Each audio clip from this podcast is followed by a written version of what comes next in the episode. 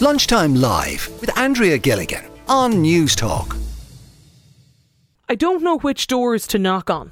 It's the view of Philip, his wife, and their daughter, who've been sleeping in their car after losing their home when they ran out of money to pay their rent following a double cancer battle. And Philip is with us here on the programme today. Philip, will you just tell us about the situation that you're in? It all started in exactly six years ago on um, the, March 13th in 2017 when I've been diagnosed with uh, two brain tumors because it was my first epilepsy attack and uh, I've been took to hospital. And since that time, I am struggling with the with the brain cancer. I am after three brain surgeries, and I was trying to take care of my family and myself over the time. But unfortunately, we also found out that my daughter she has the breast tumor. And um, as far as I could, I was always trying to, as I'm saying, take care of me, my wife, and my daughter. But unfortunately, I can't even go to work at the moment because of my health conditions. And so I would like like to be not even in, in the radio or anywhere exposed, like because I am afraid of the bullying and the hate and you know all the things which happen in online and everywhere. I, I did that decision just to maybe show the problem and maybe someone will be able to help me somehow mm. because I just don't know exactly as you mentioned to which door should I knock like and and I can't do like regular job. So your last surgery, Philip. When did you say you had the last surgery? Uh, the last surgery was in Beaumont 2020. Uh, just it was January when um, just before the COVID started. Just before like, COVID. I mean, I get very bad infection at the back of the of the head. It was very bad. Like I've been in very bad condition. And and during that time, Philip, when you were when you were in um, Beaumont and when you were going through your own your, your own cancer treatment, were you renting a house at that stage? Yeah, of course. Yeah, I, I've been all the time renting. Like there was not that a problem. I yeah, don't have any you were renting at like. that time. But then, obviously, because of your condition and the fact that you weren't able to work, the landlord just quitting the, the market because of the you know the cause of the mortgages. I, I don't know what is the, mm. the main reason, but anyway, he, he told me that he's selling the house and he is no really he's really trying to be supported at everything like that. Yeah, but I can't blame him. But he have to sell the, the house where I was living. So and what county was there. this in? What county, Philip, was this in? Uh, the, the county Westmeath, Athlone. You were living exactly. in, in Athlone, okay. Yeah. So the, the landlord wanted to, to sell the house. You had to leave the house. And how long had you been renting? That house since 2015. Okay, so you've been there for a number of years. Yeah, yeah, and um, and and when and he were very nice, the gentleman, because he allowed me to so each time when I've been going, I mean, it was twice when I've been going to Poland for the for my surgeries. I stayed nearly two months each time because uh, the at the time when I spent in hospital and then after recovery, you know, for for a while, I couldn't even travel. After obviously after the second surgery, I was I was uh, learning how to walk again, like yeah, there was a lot of recovery. Was, yeah, there was a, there was a yeah, lot was involved a lot of, in, in your recovery. So, so when anyway. you so Philip, when when so when were you evicted from the house in Athlone?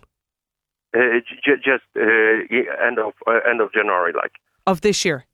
Yeah, of this year. And in yeah, the meantime, and, in the meantime, even during even in while you were in recovery in the past two years, another member of your family was then diagnosed with cancer. Yeah, my daughter. Yeah, daughter. she was she was diagnosed with the cancer in 2021. Uh, that was September, but we've been told. I, I mean, I just go. We go for ultrasound check, like to Dublin. Yeah. And when we were there, like it, it was just, a, you know, she's 22. I mean, she was she's 21 on that is, time. Is she, Philip? Yeah. And uh, and uh, and we just like general check, like yeah, they find they told us that she has tumor on the breast, like so. Uh, but they also told us we we don't know what's that. So wait for a few months. Maybe that's nothing. Like yeah. So we go after a few months. Obviously, that was March 2022.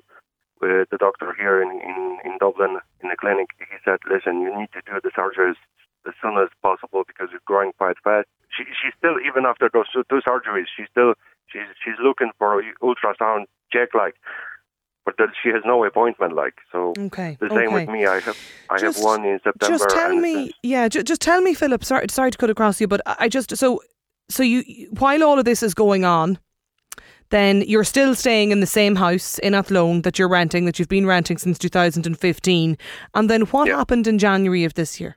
Uh, I was want to be kind of fair with the landlord because he, you know, he, he had no complaint to me, but he's in position, he were in position to sell the house.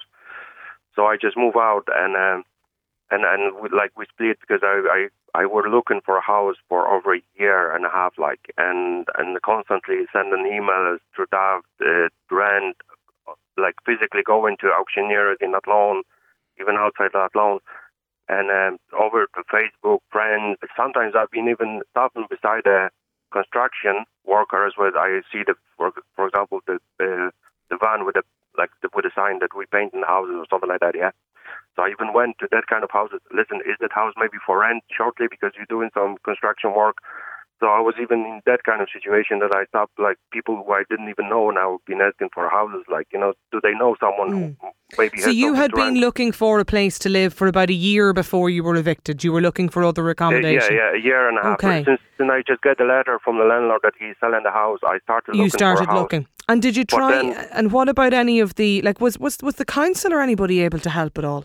So I I go to the county council because I've been on the housing list since 2016. Because my daughter, she uh, when she finished the school, like she has a good the results good enough, but unfortunately I couldn't afford to pay for her for her study like out yeah, there. yeah, okay. And um, uh, so so she go to work, and when she go to work, but it was for a short period of time, they remove us from the housing list. Okay, Like, yeah. so you're still And waiting then- to get a a, a, a, um, a house from the, the local authority, and you've been trying obviously then to get a, a rented rented accommodation privately, and that hasn't been and, uh, successful. so where where did you move into then when you left the apartment or the house that you were Uh, in? I mean, my daughter go to her friend. I stay with someone else, but I can't stay in here all the time because the, the friend which I'm staying with, son, he's coming from college every on the weekends, and not every weekend I can stay with him because I'm obviously staying in his room. In and the same situation as with my wife, like she's staying with the with the lads, which one of those lads is getting his kids over the weekend, like so. That's why we spending some nights in a in a car because there is not too many people who will take us with the animals because we have cat and a dog. Like I mean, you're actually living in your car. some nights I have to stay in the car. It's not that bad over the week time. It- It's just getting worse on the weekend. Like someone is coming. So sometimes you can stay with house. your, your friend if his son's not there. Your wife can stay with other friends, and then when, when that doesn't suit, you have to sleep in the car. Yeah, mostly st- sitting in the car and just waiting for following day where we can go for another coffee and just you know, and looking for another place. Talking even about this is very emotional and it's yeah. very painful. Like of course it is. How is your health now, Philip?